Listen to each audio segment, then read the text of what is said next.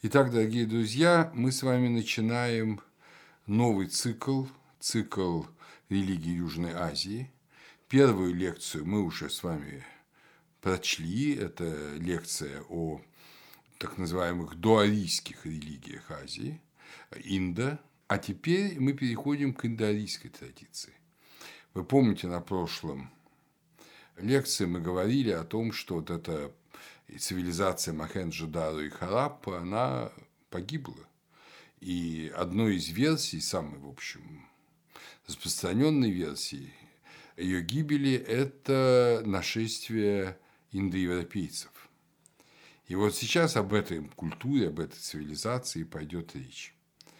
Дело в том, что культура древних индоевропейцев, мы с ней уже с вами столкнулись, когда говорили о хеттах, о греках, о римлянах, это культура, которая, ну, я думаю, доминирует в культурной матрице э, европейского человека. Она во многом ее сформировала, но как живая традиция, она дошла до нас только в Южной Азии. И мы с вами будем говорить и начинаем сегодня вот уже непрерывную традицию Южной Азии. Уже на прошлой лекции я говорил о том, что многие моменты вот этой протеинской цивилизации, они э, до сих пор сказываются и, по мнению многих хороших индологов, очень сильно сказываются в современной южноазиатской традиции. А арийская традиция, она сказывается и в Южной Азии, и исподволь сказывается у всех нас в языке, мы об этом будем много раз говорить, в языке, в самом отношении к жизни, в некоторых э, взаимоотношениях человека и мира, в понимании человека, в понимании свободной воли. То есть это очень глубокий пласт, который мы часто недооцениваем. Даже многие индологи, прекрасно знающие традиции Южной Азии, недооценивают тот вклад, то влияние, которое оказывает эта традиция до сих пор на культуру так называемого западного человека, европейского человека, включая, естественно, и русскую культуру, во многом, во многом включая русскую культуру. Потому что если мы можем там спорить, какой был в русской культуре славянский элемент, какой был варяжский элемент, какой был балтский элемент, то когда мы отодвигаем немножко оптику, мы видим, что это все индоевропейские культуры. И они все значимы для России, для Европы. Так что мы сейчас вступаем в мир вот подосновы, культурной подосновы западного человека. Но, с другой стороны, в этом мире у нас ждет очень много загадок современная наука далеко не объясняет все в этой сфере. Скорее наоборот, очень многое остается неизвестным. Но можно себя успокоить только тем, что еще недавно, как мы сейчас увидим, почти все было неизвестно. То есть за эти последние 200 лет, 250 лет мы узнали очень-очень много. В какие-то моменты нашего рассказа о южноазиатской религиозности, нам придется прилагать большие, дорогие друзья, интеллектуальные усилия, поскольку то, о чем мы будем говорить, совсем не похоже на ту парадигму религиозного сознания, в которой мы с вами привыкли мыслить, как люди западной цивилизации. Однако именно эта инаковость позволит нам понять, что такое западная цивилизация потому что вот эта древняя арийская религия, она в Южной Азии очень сильно модифицировалась, очень стала другой. И мы с неожиданностью увидим, что так тоже можно мыслить, так тоже можно искать спасение, как и в привычной нам западной парадигме мы с вами попытаемся разобраться с тем, что называется индоарийской традицией. Дело в том, что очень многие религиозные традиции мира Старого Света являются некоторым смешением индоарийского и местного элементов. Если говорить о хетах, то, как вы помните, это местное семитическое начало, местное кавказское начало, традиции хуритов, лувийцев и индоарийская традиция. И в каких соотношениях они соединялись, мы сказать не можем. Это не химия, где, понимаете, можно сказать, что сколько какого элемента, какая у него валентность. Здесь практически это сказать нельзя. Но то, что присутствовало и то, и то, и то, мы это сказать можем.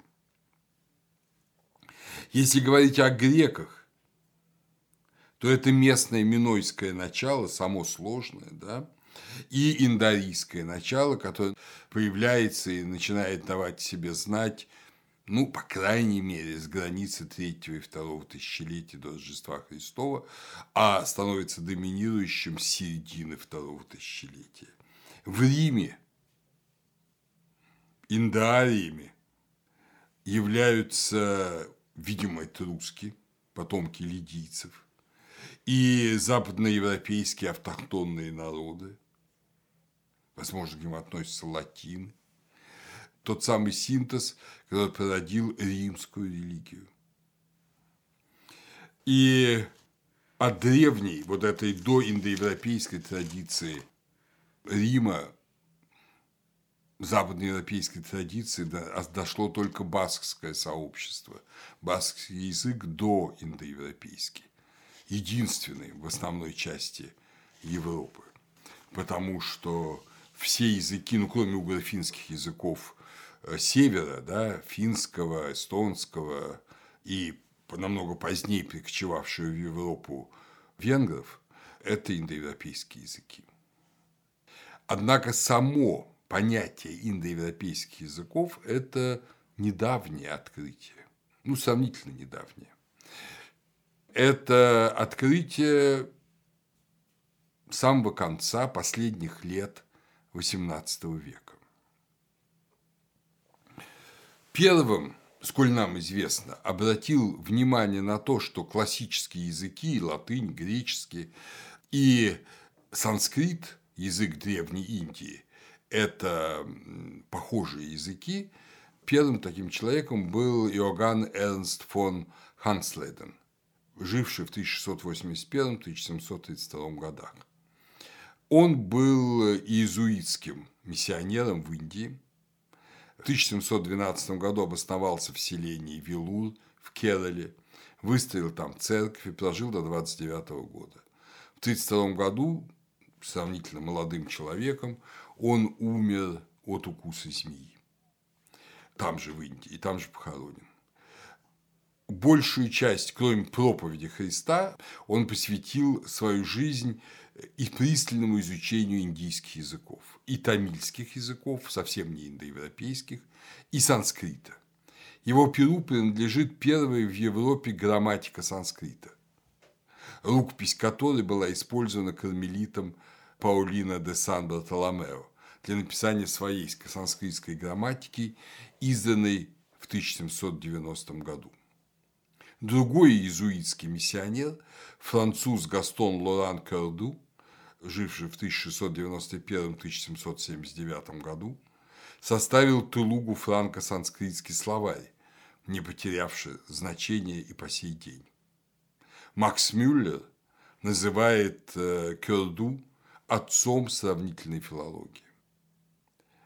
Именно он высказал предположение, что брахманы, говорящие на санскрите, это потомки Ефета. Вы помните Симхам и Ефет, да, после потопа три сына Ноя, которые по библейской традиции образовали три основных ветви языков, и европейские языки, греческий язык – это Ефет, и вот э, Кёрду предполагает, что эти темнокожие, не похожие совсем на европейцев, многим, а многим а где-то и похожие брахманы, высшие касты Индии, они тоже ефетиты, они потомки ефета.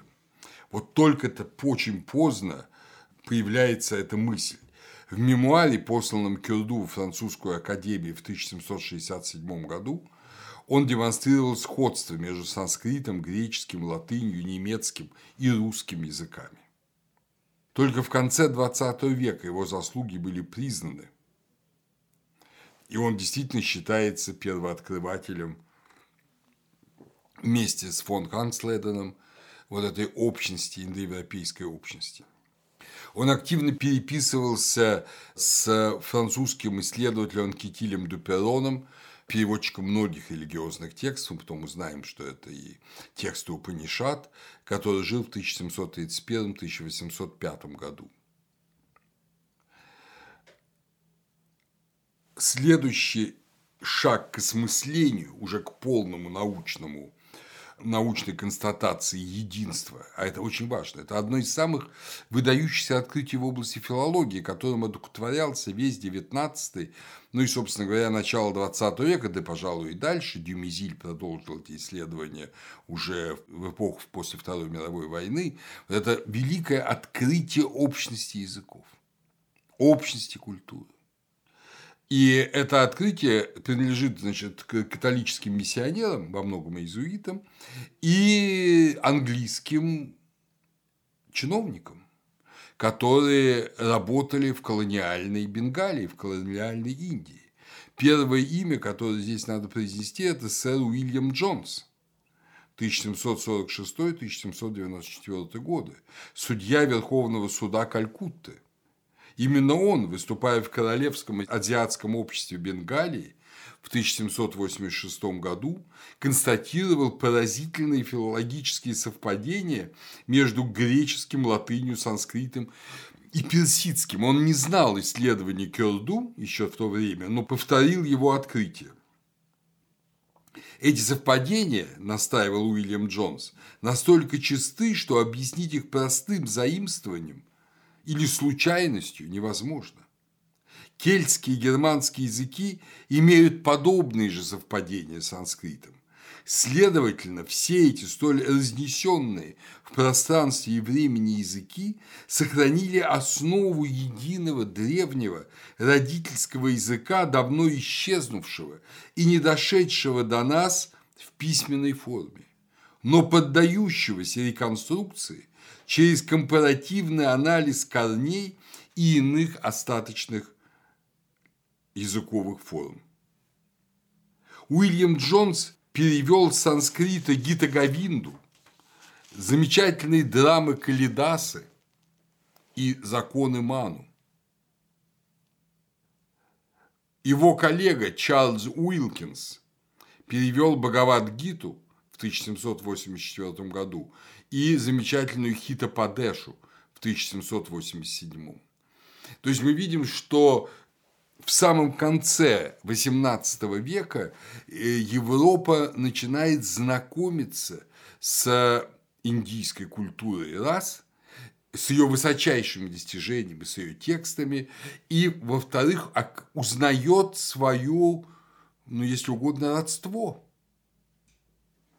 да, примитивные люди, европейцы, там, примитивные колонизаторы смотрели на индийцев как на людей низшего сорта. Мы знаем, что этот расизм был свойственен многим английским владениям, в том числе и в первую очередь, наверное, Южной Африке.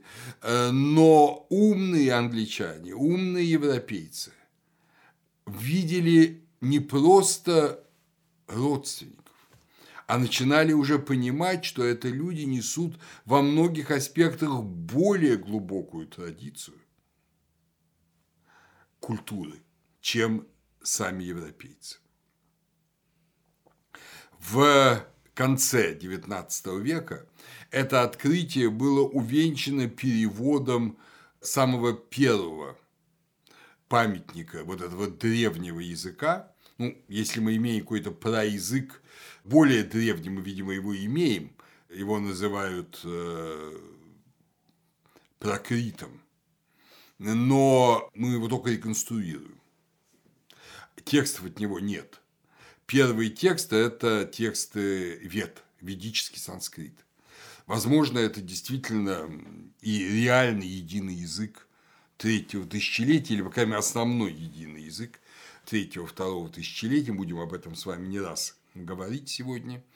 Вот э, книги Вед, книги Ригведы, Веда, нам с вами знаком корень, да, ведать – это священное знание, отсюда ведать там любые корни наших наук, да, природоведение, Россиеведение, почвоведение – это знание. И первоначально это священное знание. Рик – это песня, гимн. Книга песен, вот это наука песен, вот так. То есть слово веда на европейские языки лучше всего переводить словом логос. И мы, когда говорим филология, мы можем говорить языковедение. Да? Вот это одно и то же. Вот Макс Мюллер, замечательный немецкий ученый, потом переехавший в Англию, ставший писать на английском языке, он начал издание священных книг Востока, Sacred Books of the East, и одним из первых в этом издании был перевод Ригведа на английский язык.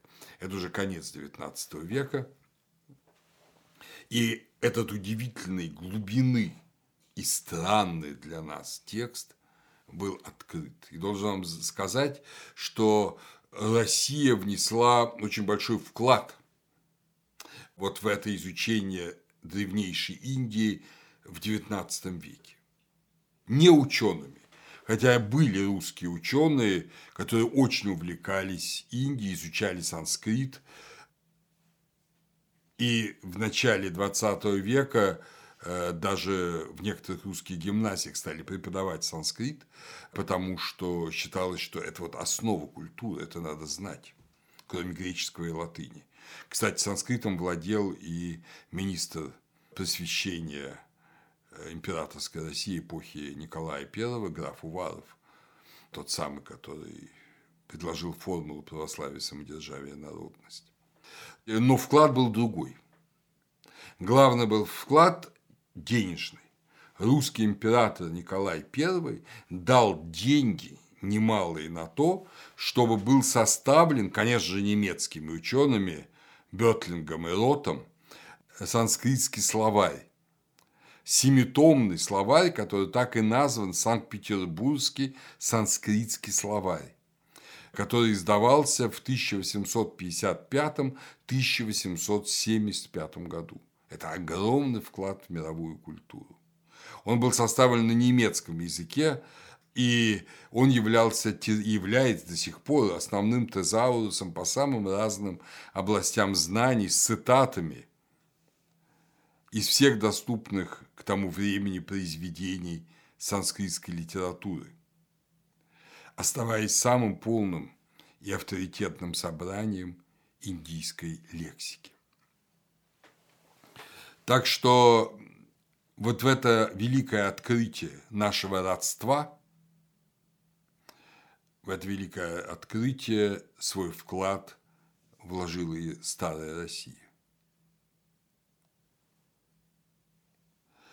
Открытие это обнаружило невероятное количество общего. Скажем, интересующее нас слово «Бог». Дейвос на древнейшем санскрите, Девы или Дайвы на санскрите Вет, греческое Диос небесный, как противопоставляемое земному, старогерманское Тивар, литовское Девас, Девас. Кстати говоря, литовский язык из живых языков Э, самый близкий к санскриту европейский язык, самый архаичный. Небесный отец – Дьяус Питер, санскритское. Вы видите, Питер, Патер, Папа, наши, да, когда мы говорим, это общее, да. Дьяус Питер, Зевс, Патер, греческое, Ю, Питер, латынь, Де, Патурус и Лирик, это лирические языки, среди них живым остался албанский. Зевс Папас фракийская. Вот все это единый круг. И мы много-много раз вспоминая те или иные реалии санскрита, ведического языка, мы будем возвращаться к общим понятиям. Когда мы говорим о чистом виде религиозной традиции, мы обращаемся к археологии, но археология порой мало что может сказать. Кости, захоронения, фундаменты, камни, по известным словам Будина, молчат. Говорят только письмена.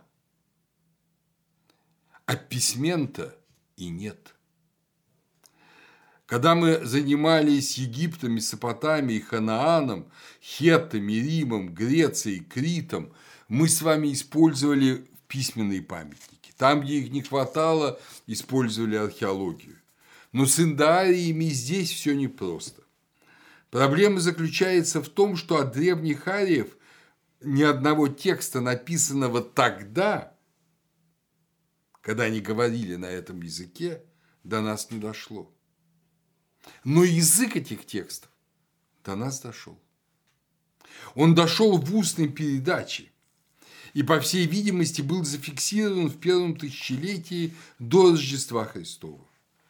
Мы можем допустить, что эти тексты были записаны в середине или второй половине первого тысячелетия до Рождества Христова. То есть, забегая намного вперед, скажу, что уже в, во время буддизма даже во время Александра Македонского, как мы, мы помните, мы говорили на прошлой лекции о истории Индии немного. Но точнее о времени, когда они были зафиксированы, мы сказать не можем. Но эти тексты бытовали, это признают все ученые, бытовали в индийском обществе задолго до их письменной фиксации. Скорее всего, за тысячу за полторы тысячи лет до их письменной фиксации. Это все равно, что у нас даже таких в России нет текстов. Даже там, скажем, повесть временных лет отстоит от нас ну, всего на тысячу, да, сто лет, не более того, на тысячу лет. А здесь полторы тысячи лет. Вы представляете, какой-то огромный промежуток времени, без письменной фиксации. Да, в Древнем Египте тексты фиксировались, и, скажем, какие-нибудь поучения Птахотепа до нас дошли в памятниках Среднего царства, Нового царства, а текст сам принадлежит Древнему царству. Но, безусловно, он же был записан в Древнем царстве. А здесь этого не было. В русском переводе сборник самых древних арийских текстов, то есть же Ригведа, да, а, занимает три толстых тома. На русский современный язык их перевела покойная Татьяна Яковлевна Елизаренкова. Замечательный совершенно индолог, санскритолог. И вот эти три тома сохранялись в устной передаче на протяжении многих тысячелетий. Филологи, умеющие анализировать язык, и сравнивать моменты распада языковых общностей, говорят, что язык этих текстов – это, безусловно, язык как минимум второго, а скорее даже конца третьего, начала второго тысячелетия до Рождества Христова. Но никак не позже. Возможно, в таком виде он существовал и раньше, но одно мы можем сказать совершенно точно. Между фиксацией письменного языка и его созданием пролегло не менее полутора тысяч лет. Эти тексты не просто транслировались устно, они транслировались в совершенно неизменной форме. Хотя они были записаны в первом тысячелетии до Рождества Христова в разных частях Индии, в разных государственных и культурных ее образованиях, однако они оказались одинаковыми – вплоть до интонационных знаков.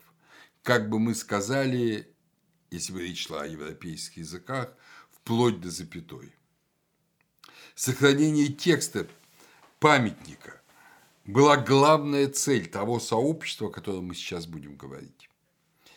В сущности, как мы поймем, само сообщество было механизмом по трансляции священного знания. Далеко не везде, не у всех народов, даже народов культурных, письменных, есть такая потребность в сохранении текста до запятой.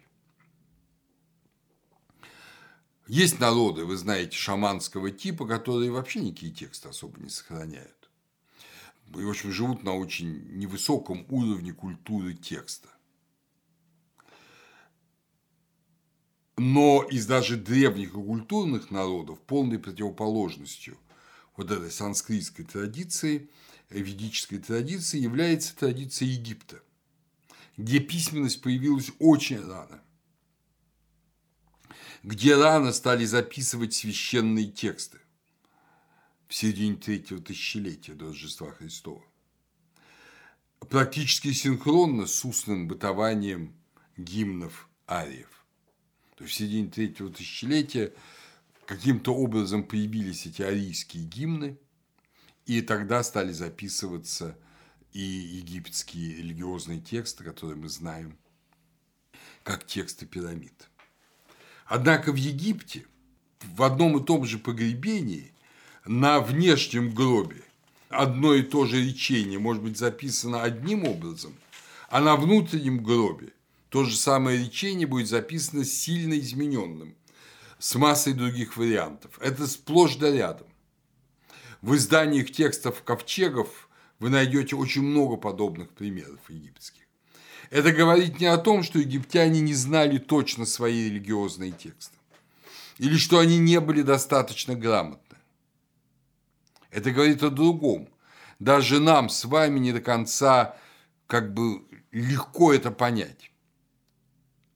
Потому что мы имеем тексты, где тоже ничего практически менять нельзя, ну, скажем, евангельские тексты, но все равно там есть разъяснительные вставки, есть переводы на другие языки, есть пунктуация. В общем, все равно текст э, хоть чуть-чуть, но подвижен, хоть чуть-чуть, но меняется.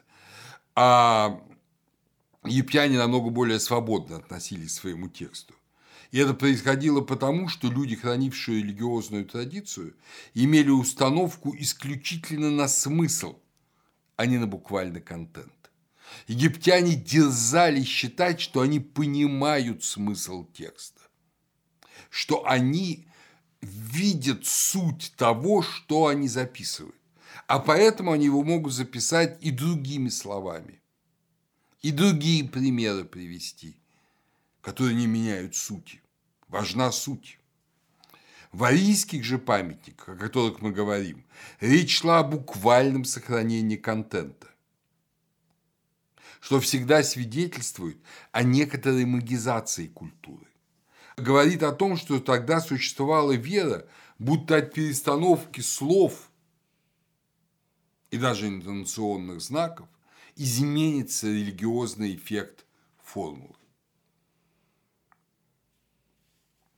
Древние египтяне знали, что можно молиться любыми словами. Бог знает, что в твоем сердце. Как объяснял своим яноверцам апостол Павел, и не вы молитесь, а Дух молится в вас воздыханиями неизреченными. То есть сама человеческая молитва – это творение Духа поэтому она свободна. Слова молитвы вторичны, хотя, конечно, они должны быть благочестивы, наполнены положительным смыслом, но главная сердечная установка. А там, где слова первичны, что-то определенно происходит с культурой. Мы можем сказать, что индоарийские памятники, дошедшие до нас в столь неизменном виде, несут в себе элемент деградации религиозного сознания. Убеждение в том, что ничего нельзя менять ни на йоту. Это ведь всегда признак некоторого страха.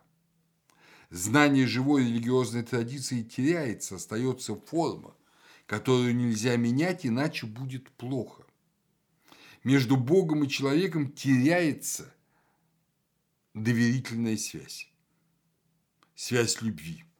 И устанавливается связь более жесткая, связь священной формы. Мы можем сказать, что к тому моменту, когда эти тексты были записаны в Индии, они уже воспринимались как принципиально неизменяемые.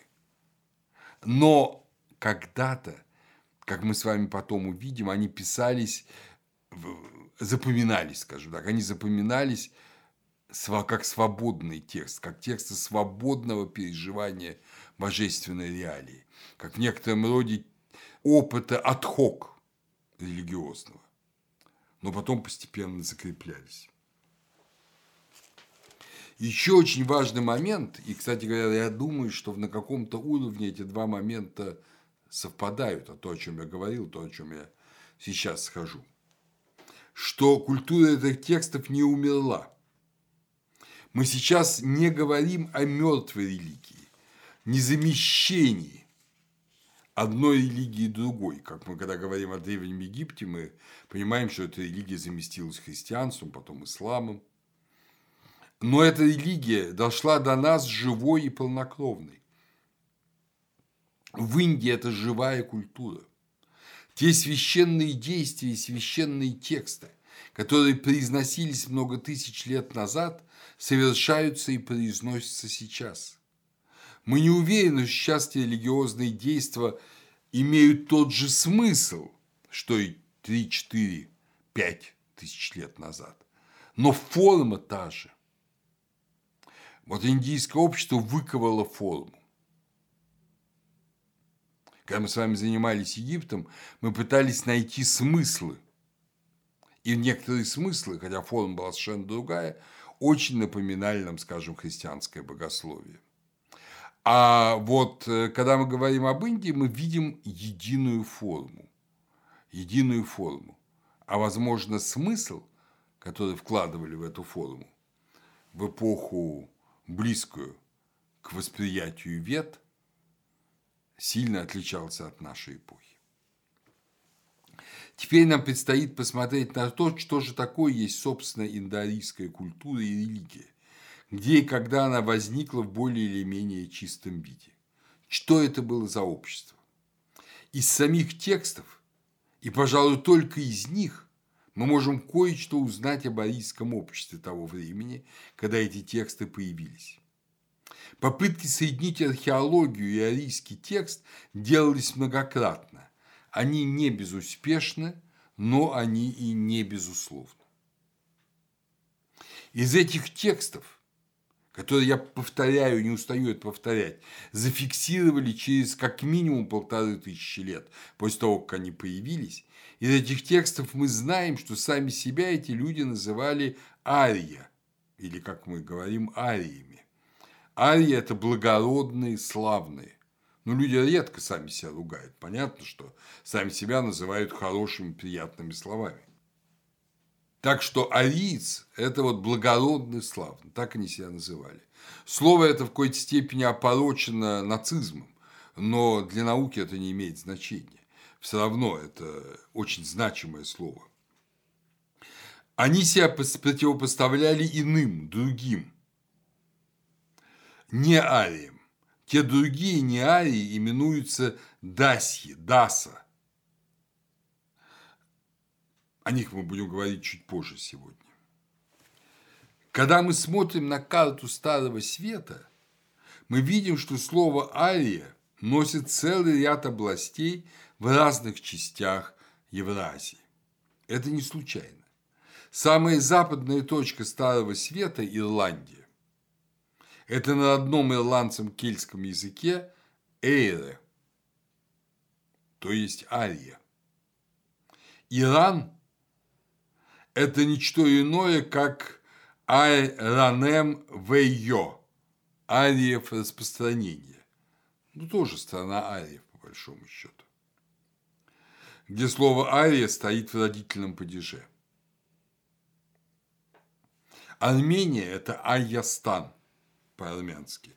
Значит, естественно, стан – это уже э, тюркское слово, а Айя – это Ария. Ария то есть страна ариев. Ну, более позднее образование, совсем недавнее, но В Индии, как вы знаете, есть штат Арьяна, тоже арийский. И э, с понятия ария в Индии очень распространено. Итак, от Индии, Северной Индии до Ирландии вот это единое, казалось бы, поле, оно будет еще больше. Археологи связывают э, ариев с курганной культурой. Тогда еще, естественно, письменности не было, да? Но были уже эти гимны, была это уже культурная жизнь. И вот археологи называют, что это была курганная культура. Мы немножко о ней говорили, когда говорили о римской цивилизации, о римской религии. Особенность курганной культуры в том, что умерших хоронили после кремации в урнах, которые ставили в деревянные склепы, над которыми насыпался курган. Поэтому поздняя форма курганной культуры называется культурой похоронных урн. Речь сейчас у нас идет именно о народе, об, о едином этносе с одним языком. И этот язык после письменной фиксации назывался санскрит. Санскрит до сих пор язык священных текстов Индии. Более того, как и иврит в Израиле, он превращен в общественно-политический язык. На санскрите в Индии издаются газеты, на нем можно говорить, но это язык, на котором реально говорили 4-5 тысяч лет назад. Этот язык является основополагающим, корневым, основным индоевропейским языком. Он очень сложный, его грамматические структуры, структуры времен на порядок сложнее современных языков Европы, английского, немецкого, даже русского. Сложный язык русский. Наиболее близкими, как я уже говорил, к санскриту из живых европейских языков являются балтские языки, литовский в первую очередь, потом латышский. Несколько дальше отстоят славянские языки, тоже архаичные и весьма сложные. Филологи давно заметили, правда, пока никто это не смог объяснить, удивительную закономерность. Язык рождается и функционирует первоначально как очень сложная лингвистическая система. А впоследствии, со временем, с веками, он все более упрощается. Язык от тысячелетия к тысячелетию становится не сложнее, а проще. Отсюда загадка, как вообще появляется язык? Откуда рождается язык как лингвистическое явление? Если мы считаем, что все движется от простого к сложному, то тогда языки должны были быть первоначально простыми. Но языки, которые мы знаем, древнейшие, они намного сложнее нынешних. Для религиозных мыслителей, для романтиков начала XIX века было очевидно, что язык – это дар Божий, который отражает сложный мир духа. Отсюда сложная грамматика, сложные формы. Потом постепенно все более и более становясь языком человеческим, он упрощается.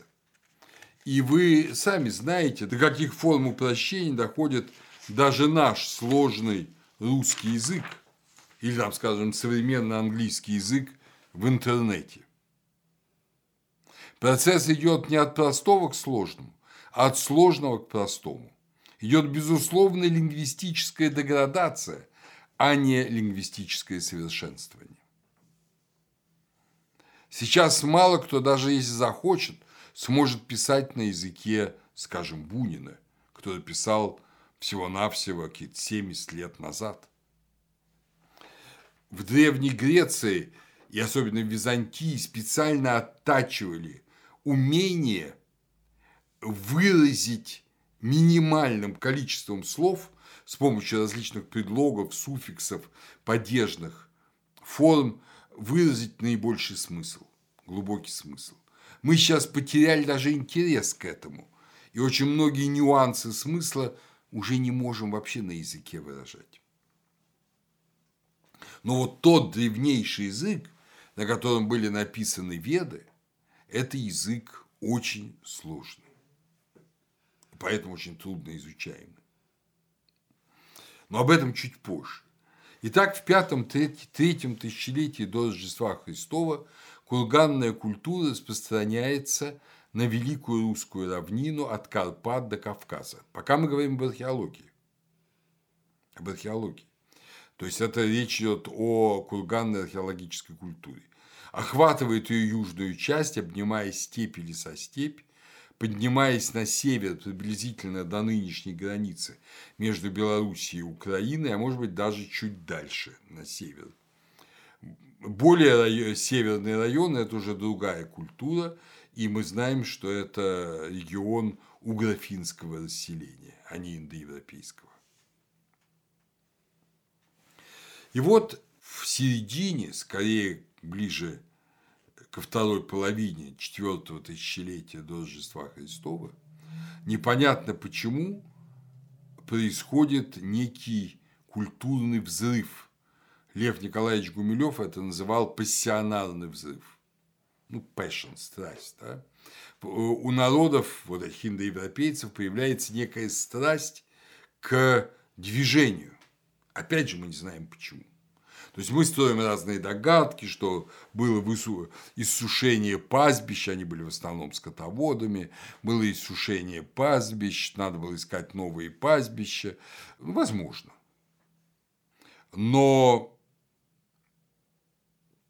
первое движение на запад, примерно к середине четвертого тысячелетия курганная культура продвигается на запад вплоть до реки Тисы.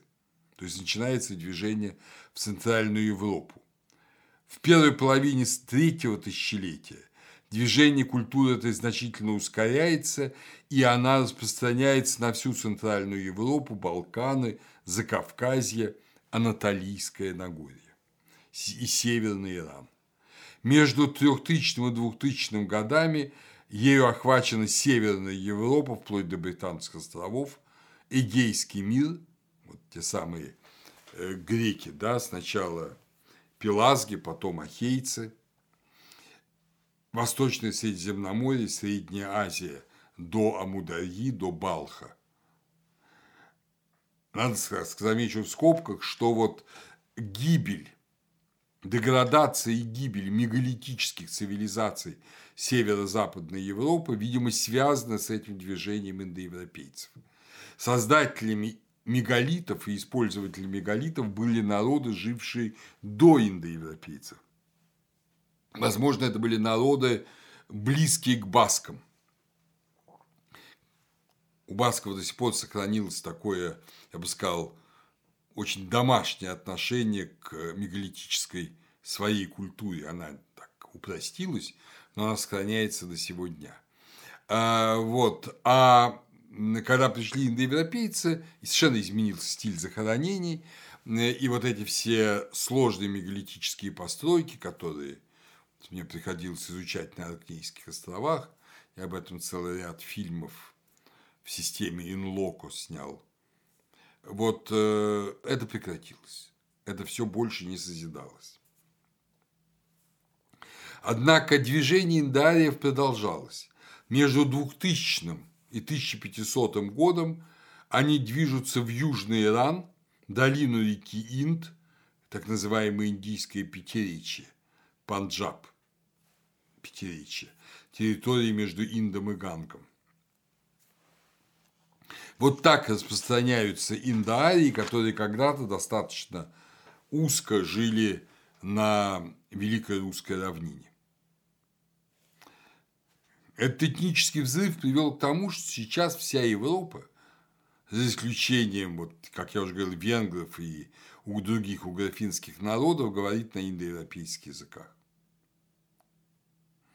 От албанского, одного из древнейших сохранившихся в Европе индоевропейских языков, архаичной лирийской группы, до английского языка, до скандинавских языков, до греческого, до латинского – и произошедших от него романских языков, все кельтские языки, языки Северной Индии, урду, хинди, бенгали, маратхи, язык Непала, Непали, язык Цейлона, сингальский, язык Ирана, персидский, осетинский язык, армянский язык – все это индоевропейские языки.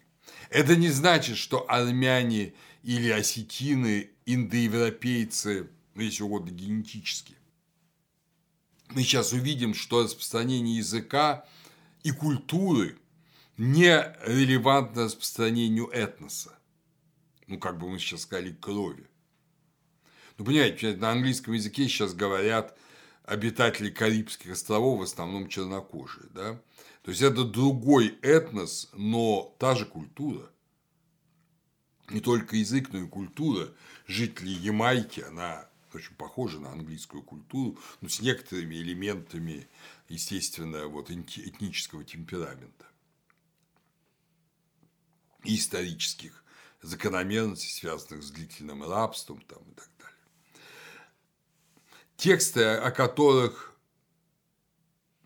мы сейчас поведем речь, говорят нам об интересной и непростой организации этого народа. Эти тексты сохранились и живут только в Индии. В остальных частях индоевропейского мира от них остались только слова, какие-то языковые следы. Раньше думали, что это исключительно индийские тексты, но эти живущие в Индии тексты сохранили некоторые реалии языка, которые говорят о том, что они, эти тексты уже, не народ, а именно эти тексты, родились совсем не в Индии. Это один из главных аргументов в пользу того, что арийские гимны появились еще до прихода ариев в Индию, еще в рамках единой индоевропейской общности. Но, как я начинаю думать в последнее время, уже на пути ариев на юго-восток. Никаких почти намеков на эти гимны и на мировоззренческие реалии, ими отраженные, нет у древнейшего письменного индоевропейского народа хеттов. Открытие Богоскейского архива, ну а потом еще целого ряда архивов анатолийских, но Богоскейский самый знаменитый архив 18-12 веков, это открытие суммы текстов не гимнов, которые записаны намного позже, а суммы фиксированных текстов на европейском, на индоевропейском, индоарийском языке. И вот эти хетские тексты, которые мы с вами анализировали, помните, несколько у нас лекций был, специальный цикл религии хетов, они все говорят о другой религии. Совсем не о религии гимнов вет. Да, в этих богосгёйских текстах есть некоторые специфические черты, мы их отмечали. Скажем, более активная роль человека в религии, чем в древних семитских письменных цивилизациях. Но там нет и намека на вот ту сложную ритуальную культуру, которая характерна для вет. Думаю, это говорит все-таки о том, что у хетов, которые тоже в момент вот этого взрыва пассионарного индоевропейского пришли в Анатолию, а вы помните, что первая, видимо, инвазия в Анатолию была даже в конце третьего тысячелетия индоевропейцев, у них не было еще этих гимнов. Какие-то формы были, что-то уже было но не было еще вот этой сложившейся системы.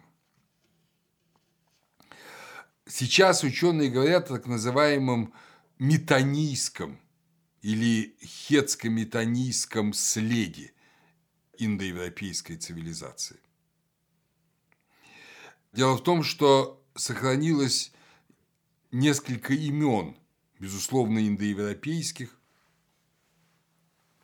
в документах Месопотамии 15-13 веков, даже в документах, написанных, в отличие от хетского, на неиндоевропейских языках. Этот период небольшой, 15-13 века.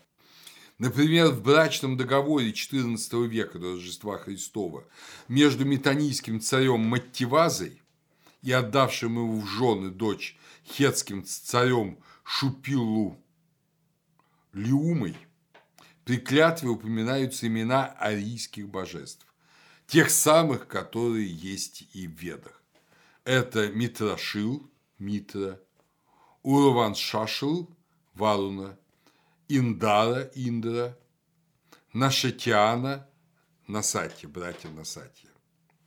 Имена царей или вельмож в это время говорят даже чуть больше. Они говорят о том, что были какие-то близкие к ведическим религиозные установки. Ну, например,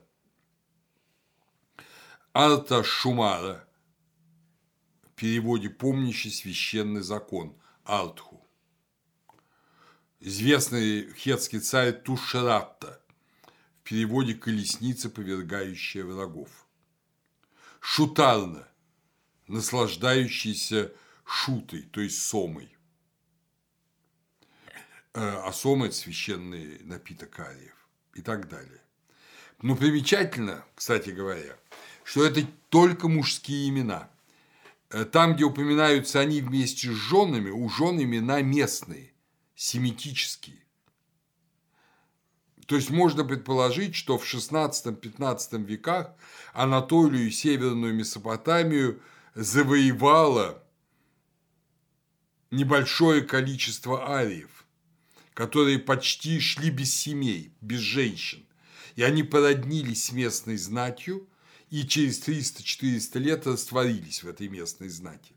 Но вот какое-то время мужчины еще использовали славные древние арийские имена. И, соответственно, какую-то память религии. Вы понимаете, дорогие друзья, я не скрою от вас, что я постоянно колеблюсь между двумя моделями. Обе они приемлемы. Одна модель – это то, что ведическая, праведическая религия существовала уже вот в глубине арийской, в этой самой русской равнине. Вторая модель, что она была воспринята намного позже. Вот у хетов нет ведических форм. Но в именах присутствуют такие категории, как сома или как артха, что говорит о том, что какие-то религиозные, типично ведические вещи уже были известны. Как это совместить, мы не знаем. Интересно, что в собственной мифологии, я эту мифологию не говорю, что это неправда, но это в собственном предании. Народ, вы знаете, самый крупный самый известный народ Западной Азии, который не имеет государства, это курды, да, которых преследуют и в Турции, и в Иране, и арабы. Этот народ э, индоевропейский. И он сам возводит себя вот к этому арийскому субстрату метанийской культуры. Конечно, они об этом субстрате узнали от европейских ученых, но теперь это уже все все знают. И они говорят, да, вот мы их потомки. Ну и никто точно не может сказать действительно, э, когда курдский язык возник. Есть немало предположений, что он действительно возник вот тогда. И очень сложным образом сохранился до сего дня. Есть еще один примечательный и, надо сказать, на кое-что указывающий след в переднеазиатской культуре второго тысячелетия арийского присутствия. Метаниец Кикули, а метанийский язык, сколь нам известен, он не арийский.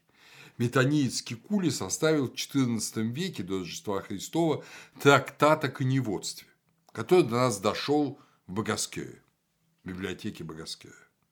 Вот в этом трактате, составленном на, по-моему, на ассирийском языке, то есть на семитском языке, в нем есть термины, и немало. Типично ну, термины коневодства. И они индоевропейские. Ну, скажем, объездчик коней называется Ашва Шанни.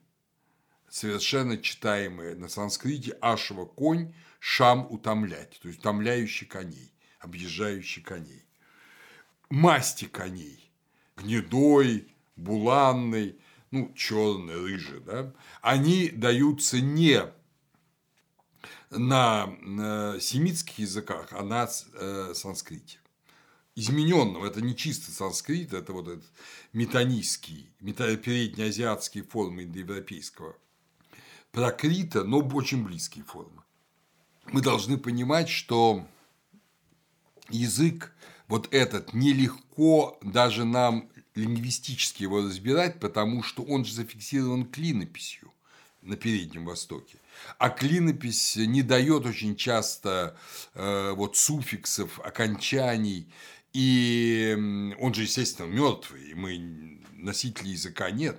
Поэтому точно сказать, насколько он отличался от санскрита, мы не можем. Видим, что отличался, но степень отличия для нас не ясна. И вот этот э, трактат о коневодстве, он нам говорит об одной очень интересной... Да, да, там даже числительные. То есть, когда, видимо, надо коню совершать некоторое количество прыжков, то вот эти задания на прыжки, ну, три прыжка, девять прыжков, они там даются санскритские числительные, а не семитские числительные.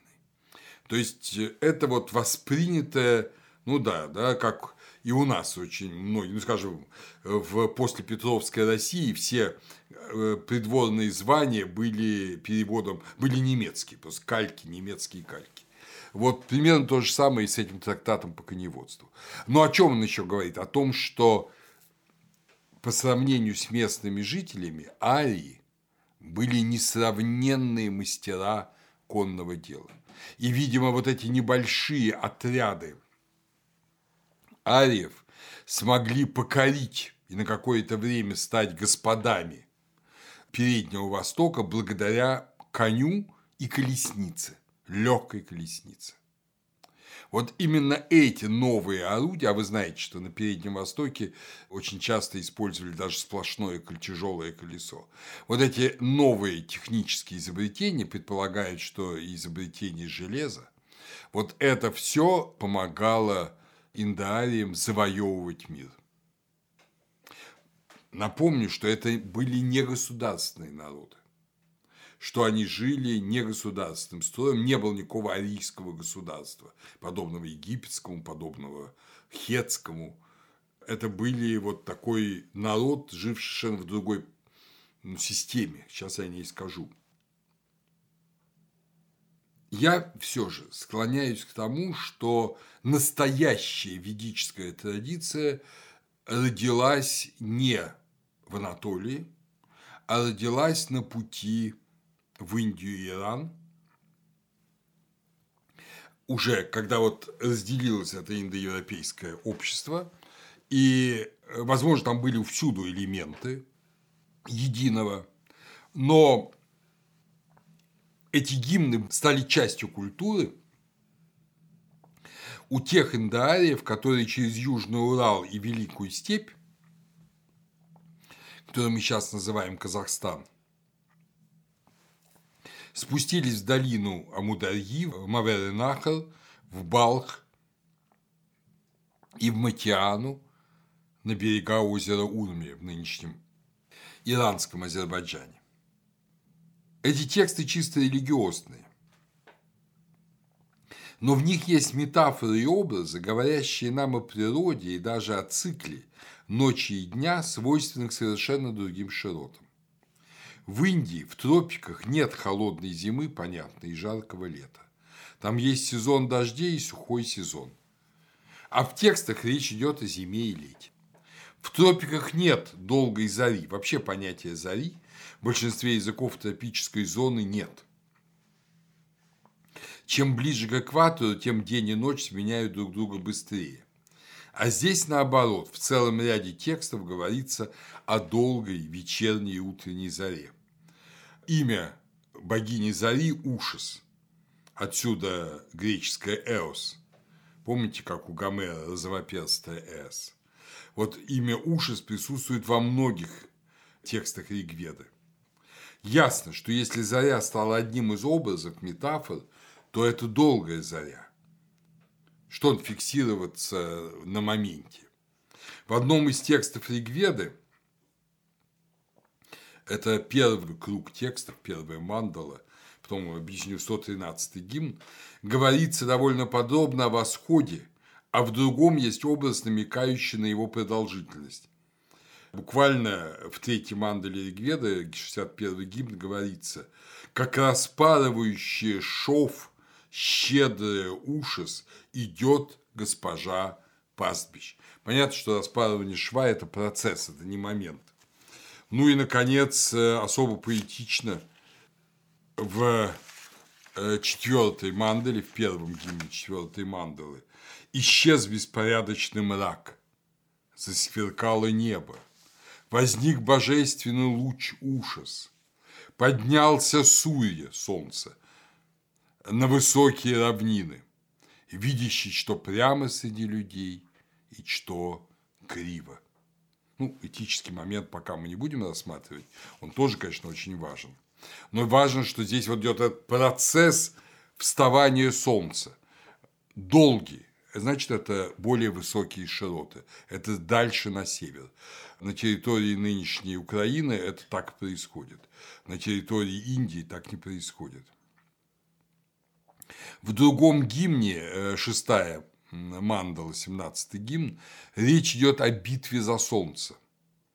Очень интересный текст, который, конечно, имеет смысл избирать с религиоведческой точки зрения, но пока мы религиоведческую смотреть не будем. Пока не Бог затаился против богов, они выбрали Индру, боги, для поединка за солнце. Вот поединок за солнце тоже очень характерная вещь.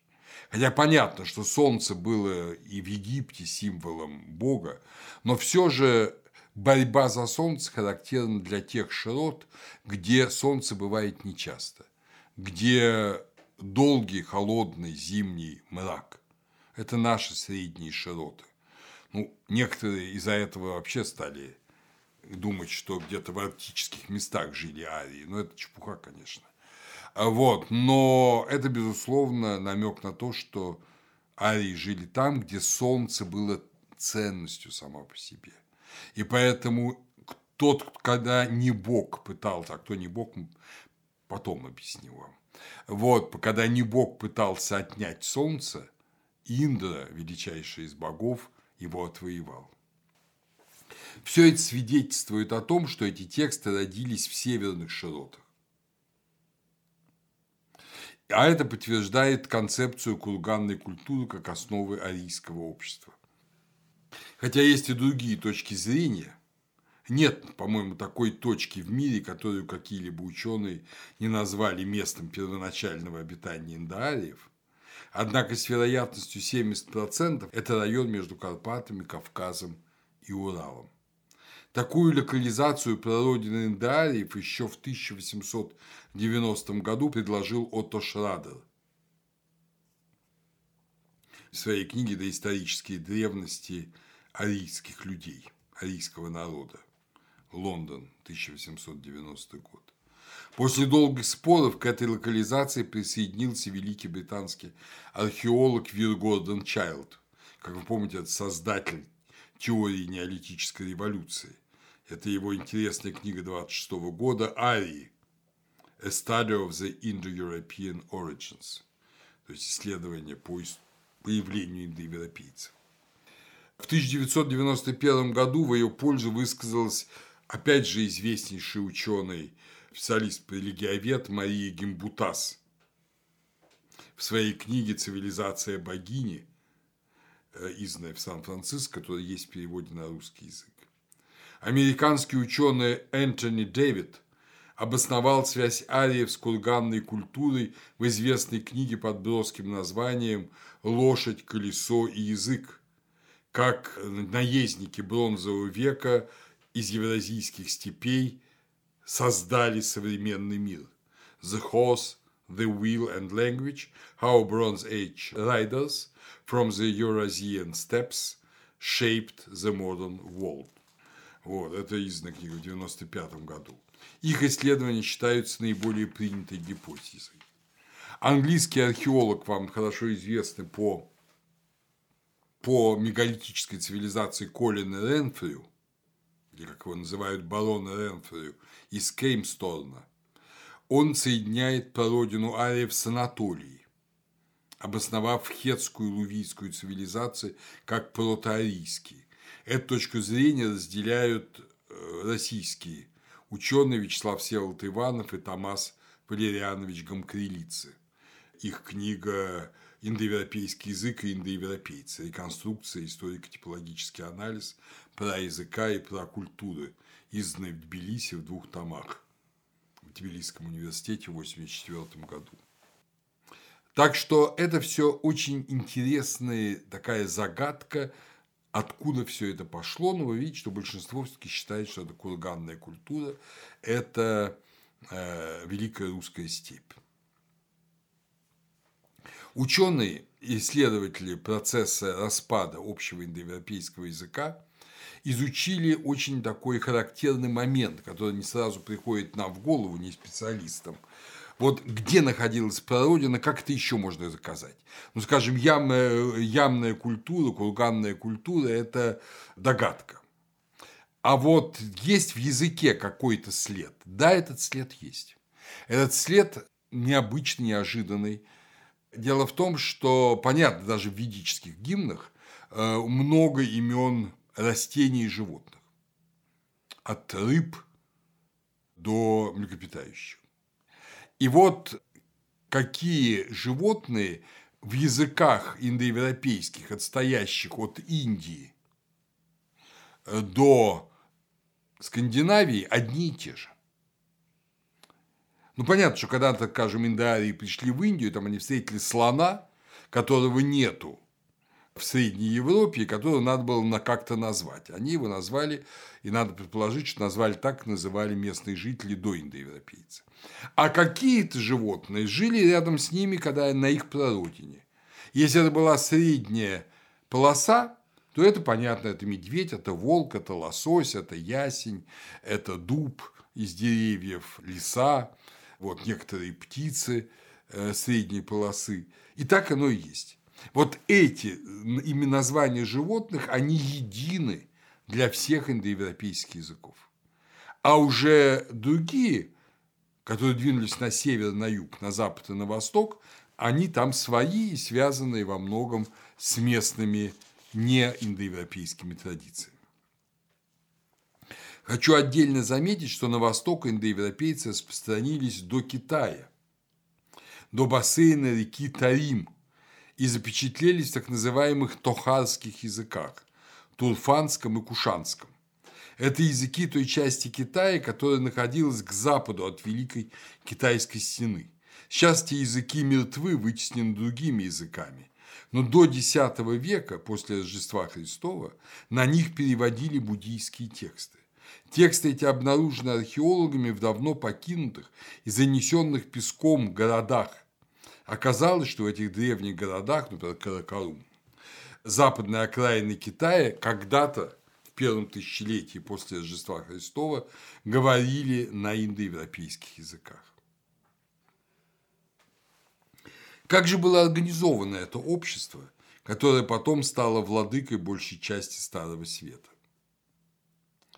Организация индоевропейцев сразу обнаруживает большие отличия от организации других народов. Начнем с того, что социальной основой организации был не род и племя.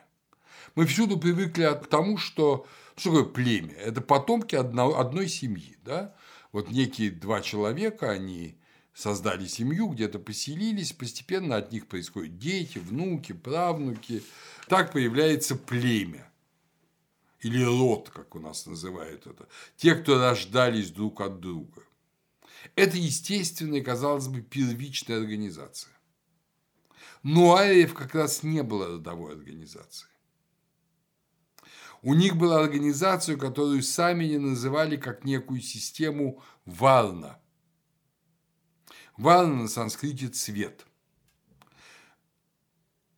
Мы, следуя римской традиции, а Рим сохранил в своей социальной организации эту традицию, называем ее системой трибы. Слово триба происходит вроде бы от трибуа, разделяю. Но само слово трибуа, оно содержит в себе основу три, общий для всех индоевропейских языков числительное. Три почти всюду три. Three английское, да? Э, вот, это Числительная вообще очень устойчивая форма. Вот согласно древнейшей римской традиции, население Рима делилось на три трибы – рамны, тиции и луцеры. Рамны – это латины, тиции – сабины и луцеры – это этруски. Но внутри себя каждая триба, которая состояла из от 100 до, 200, до 300 родов, все же, она была составной. В ней присутствовали в каждой трибе три группы, поэтому-то есть корень три. Это было разделенное сообщество. Сообщество, разделенное на три группы. То есть триба – это сообщество, разделенное на три группы. Каждая из этих групп, быть может, родовая но они все три не им происходят от одного предка. Именно триба или варна организуют социальную общность. И при этом внутри трибы, компоненты трибы с трудом могут смешиваться друг с другом. Есть брачные законы, которые вводят ограничения на смешение элементов трибы. Или, как бы сказали индийцы, составляющих трех, ее трех волн. То есть, понимаете, триба – это совокупность трех волн, и эти волны, каждая выполняет свою роль. И они смешиваются в очень малой степени. Само слово «волна» – цвет означает не цвет кожи, как иногда думают, потому что все эти народы имели один цвет кожи – белый но, видимо, цвет одежды или какие-то особые отличительные знаки на одежде, чтобы каждый знал, кому принадлежит встретившийся с ним человек. Во-первых, что он арий, если арий, какой варне он принадлежит.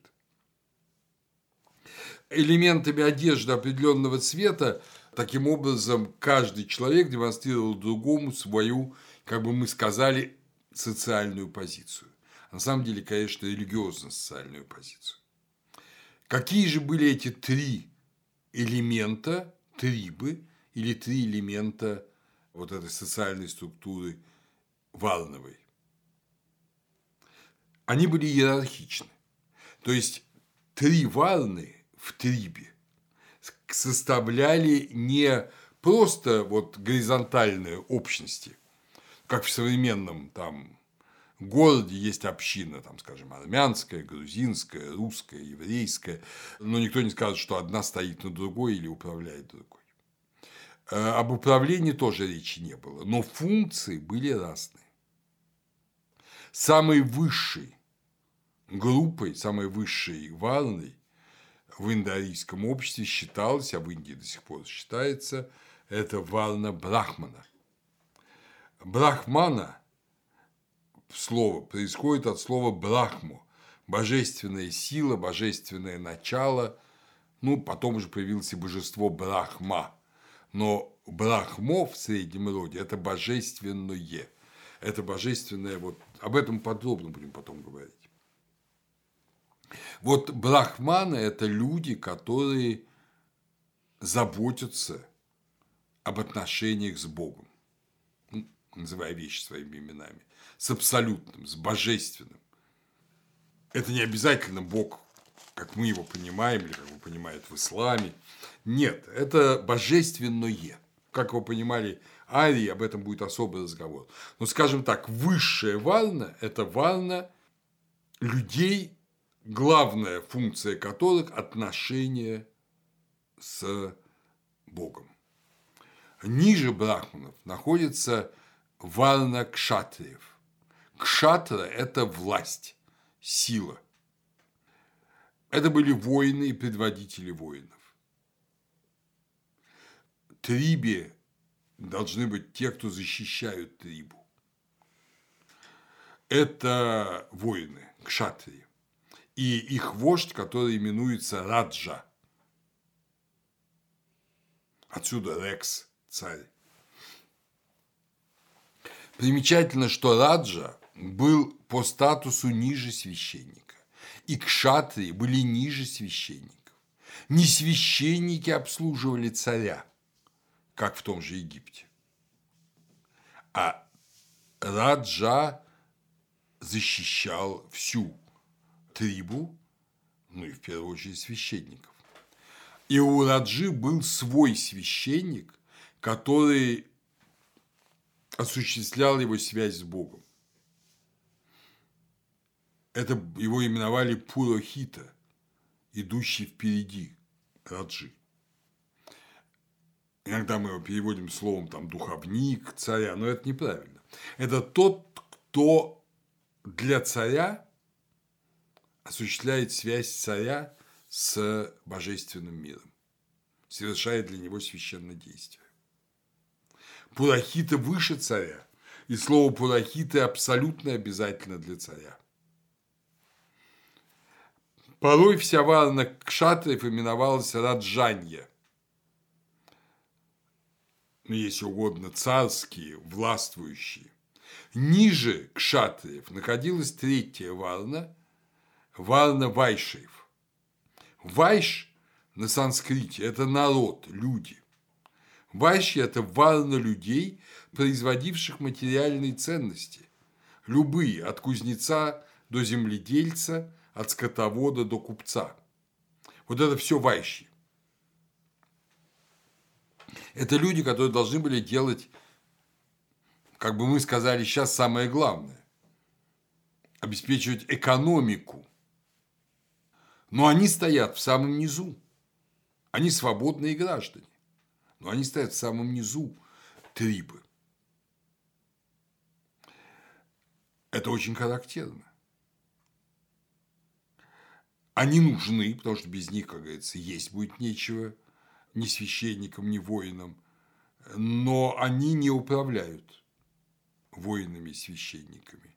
Не они определяют, как мы бы сейчас сказали, политику и духовный вектор общества. Они обеспечивают общество только. Что вам это напоминает, дорогие друзья? Конечно, это вам напоминает государство Платона.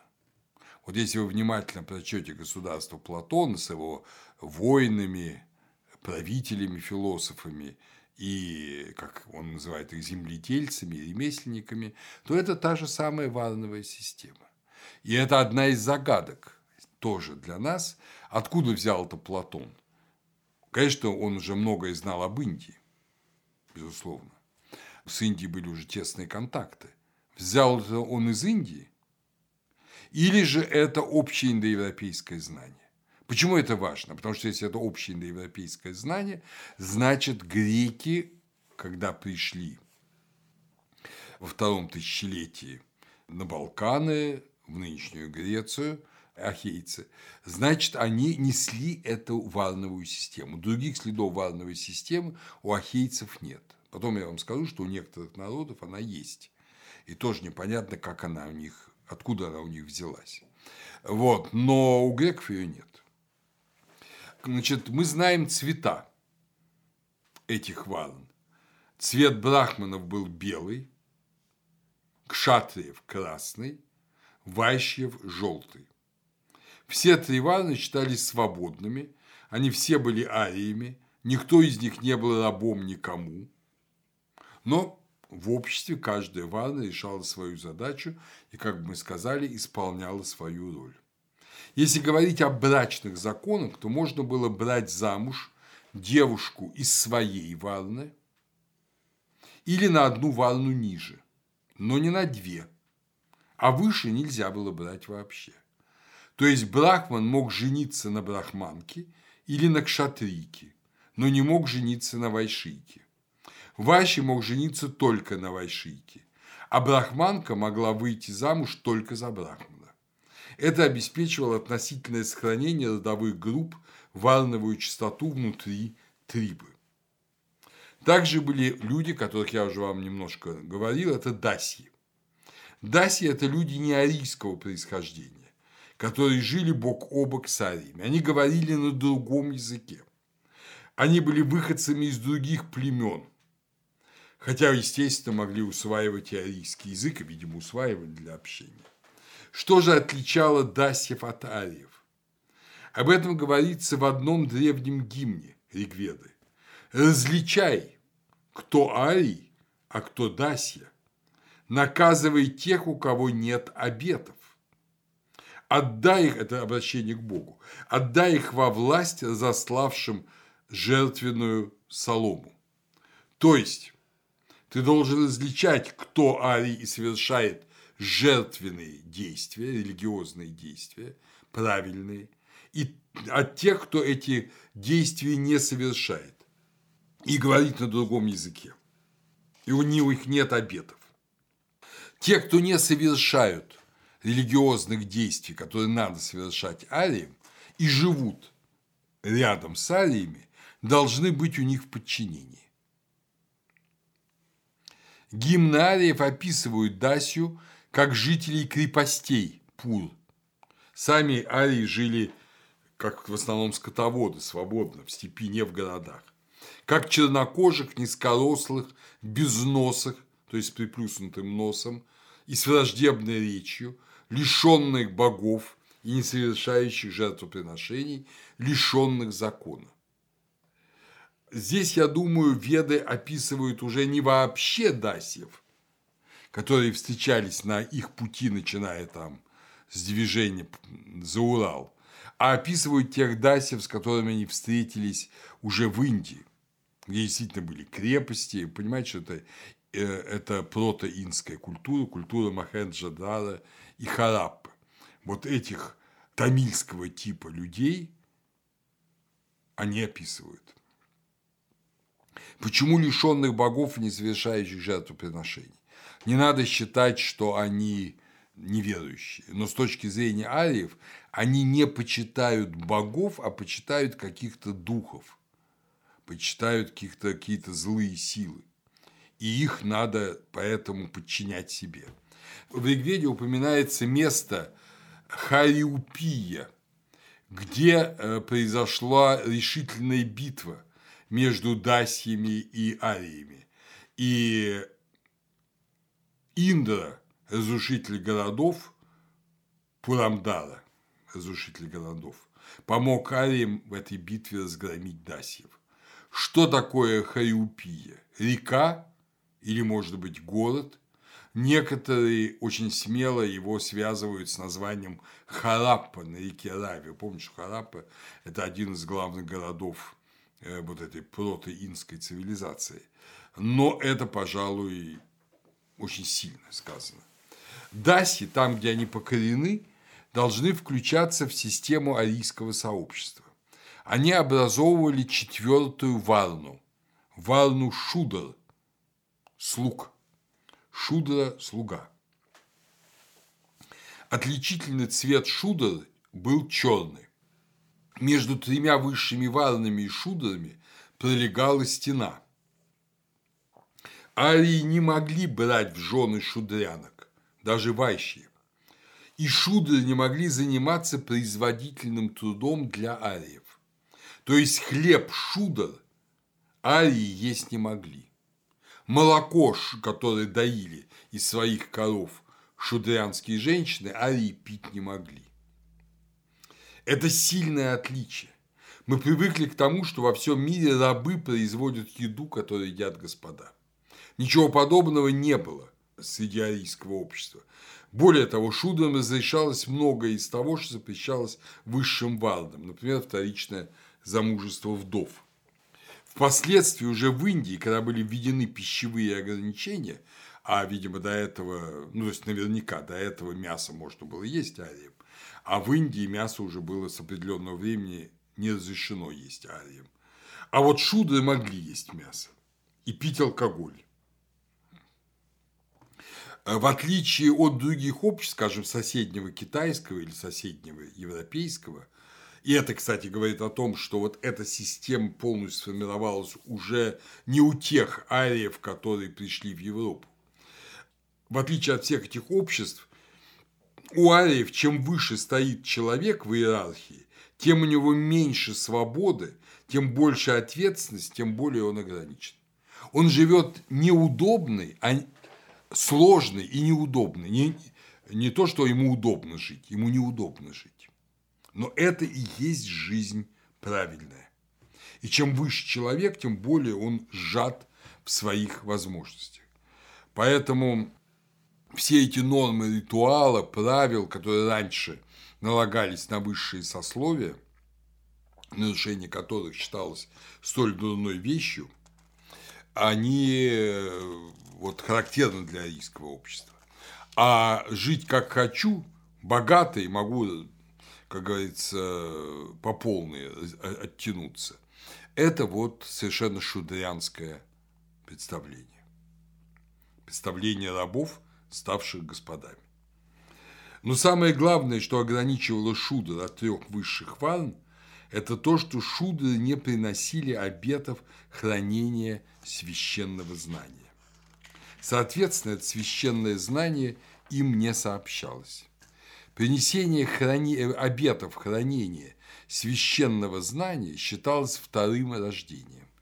Дети в определенном возрасте, очень нежном, мальчики, безусловно, а по мнению многих ученых, и девочки, женщина в арийском обществе, скорее всего, была свободна, равноправна, хотя, естественно, функционально оставалась иной, чем мужчина.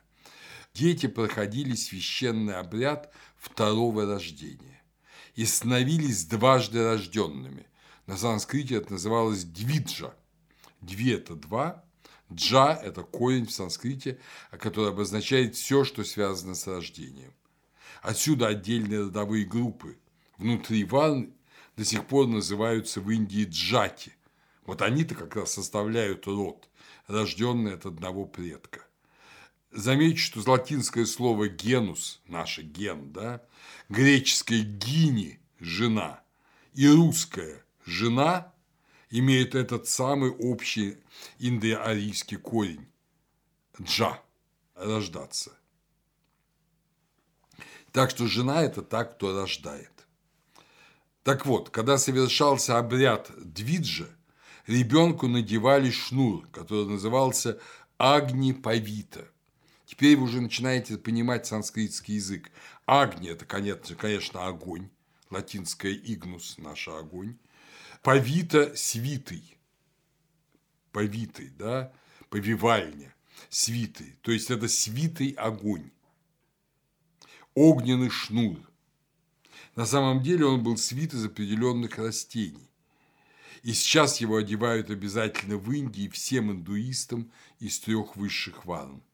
Это священный элемент одежды, который носят так же, как христиане носят хрест, не снимая. Сейчас его надевают мужчинам только, мальчикам. Он носится под одеждой и проходит под шеей от левого плеча до правой подмышки. Тот, кто не рожден вторично, кому не одели Агнеповиту, не может изучать священный текст. Еще одна особенность, которая отличала Шудра от трех высших варн. Индорийское сообщество, как мы знаем по многочисленным текстам, было сообществом демократическим. И вот модель священного царства – столь характерная для Месопотамии, для Египта. Помните, мы посвящали специальные лекции, разговор о том, как возникало священное царство. Вот этого в Индии не было. Потом уже, подражая Западу, в Индии появился Девараджа, царь-бог, но это было через много веков и тысячелетий. Основа организации классического индоевропейского вот этой трибы составляло народное собрание самхита или сабха.